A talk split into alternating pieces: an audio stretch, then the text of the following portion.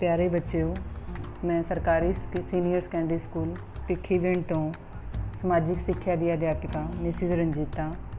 ਅੱਜ ਤੁਹਾਨੂੰ 10ਵੀਂ ਕਲਾਸ ਦੇ ਇਤਿਹਾਸ ਦੇ ਪਾਠ ਚੌਥੇ ਦਾ ਡੇਲੀ ਡੋਜ਼ ਨੂੰ ਸਮਝਾਉਣ ਜਾ ਰਹੀ ਹਾਂ।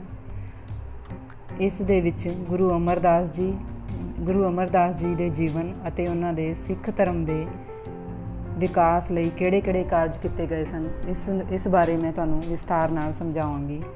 ਤਾਂ ਸਿੱਖ ਗੁਰੂ ਅਮਰਦਾਸ ਜੀ ਸਿੱਖ ਧਰਮ ਦੇ ਸਿੱਖਾਂ ਦੇ ਤੀਜੇ ਗੁਰੂ ਹੋਏ ਸਨ। ਉਹ 22 ਸਾਲ ਤੱਕ ਗੁਰਗੱਦੀ ਉੱਤੇ ਵਿਰਾਜਮਾਨ ਰਹੇ ਸਨ।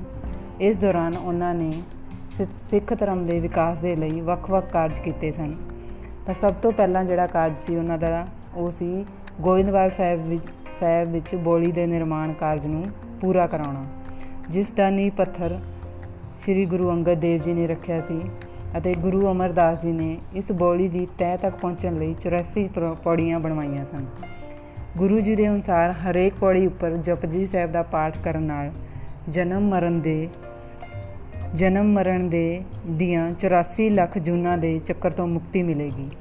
ਬਾਅਦ ਦੇ ਵਿੱਚ ਗੋਇੰਦਵਾਲ ਸਾਹਿਬ ਜਿਹੜਾ ਹੈ ਇੱਕ ਪ੍ਰਸਿੱਧ ਤੀਰਥ ਤੀਰਥ ਸਥਾਨ ਬਣ ਗਿਆ ਸੀ।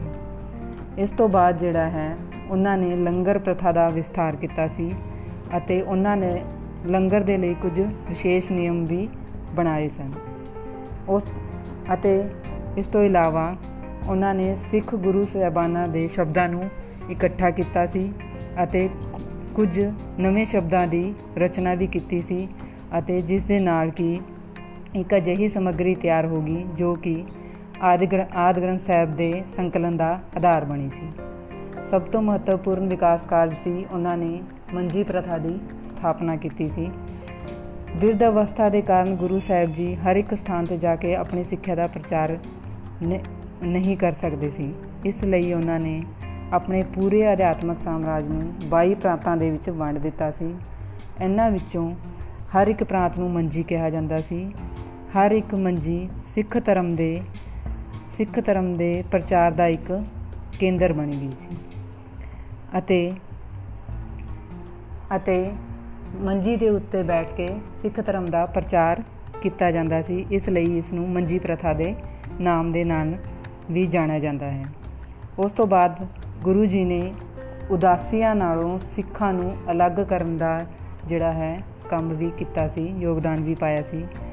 ਉਹਨਾਂ ਨੇ ਆਪਣੇ ਸੇਵਕਾਂ ਨੂੰ ਸਮਝਾਇਆ ਕਿ ਕੋਈ ਵੀ ਵਿਅਕਤੀ ਜੋ ਉਦਾਸੀ ਦੇ ਨਿਯਮਾਂ ਦੀ ਪਾਲਣਾ ਕਰਦਾ ਹੈ, ਉਹ ਸੱਚਾ ਸਿੱਖ ਨਹੀਂ ਹੈ। ਉਦਾਸੀ ਮਤ ਜੋ ਕਿ ਬਾਬਾ ਸ਼੍ਰੀ ਚੰਦ ਜੀ ਨੇ ਚਲਾਇਆ ਸੀ, ਤਾਂ ਗੁਰੂ ਸਾਹਿਬ ਜੀ ਦੇ ਇਹਨਾਂ ਯਤਨਾਂ ਨਾਲ ਸਿੱਖ ਉਦਾਸੀਆਂ ਨਾਲੋਂ ਵੱਖ ਹੋ ਗਏ ਅਤੇ ਆਪਣੇ ਸਿੱਖ ਧਰਮ ਦੀ ਹੋਂਦ ਨੂੰ ਮਿਟਣ ਤੋਂ ਬਚਾ ਲਿਆ ਸੀ।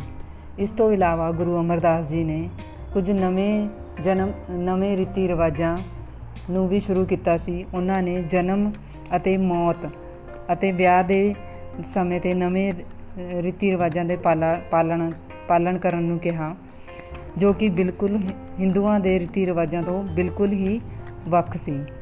ਗੁਰੂ ਅਮਰਦਾਸ ਜੀ ਨੇ ਵਿਆਹ ਦਾ ਇੱਕ ਸਧਾਰਨ ਢੰਗ ਪ੍ਰਚਲਿਤ ਕੀਤਾ, ਇਸ ਨੂੰ ਆਨੰਦ ਕਾਰਜ ਦਾ ਨਾਂ ਦਿੱਤਾ ਗਿਆ ਹੈ। ਇਸ ਤੋਂ ਬਾਅਦ 95 ਸਾਲ ਦੀ ਉਮਰ ਦੇ ਵਿੱਚ ਗੁਰੂ ਅਮਰਦਾਸ ਜੀ ਚੋਲਾ ਛੱਡ ਗਏ ਸਨ। ਤਾਂ ਪਿਆਰੇ ਬੱਚਿਓ ਮੈਨੂੰ ਉਮੀਦ ਹੈ ਕਿ ਤੁਹਾਨੂੰ ਅੱਜ ਦੇ ਡੇਲੀ ਡੋਜ਼ ਦੀ ਸਮਝ ਆ ਗਈ ਹੋਵੇਗੀ ਅਤੇ ਨੀਚੇ ਦਿੱਤੇ ਹੋਏ ਪ੍ਰਸ਼ਨ ਤੁਸੀਂ ਬਹੁਤ ਹੀ ਆਸਾਨੀ ਨਾਲ ਹੱਲ ਕਰ ਲਵੋਗੇ। ਧੰਨਵਾਦ।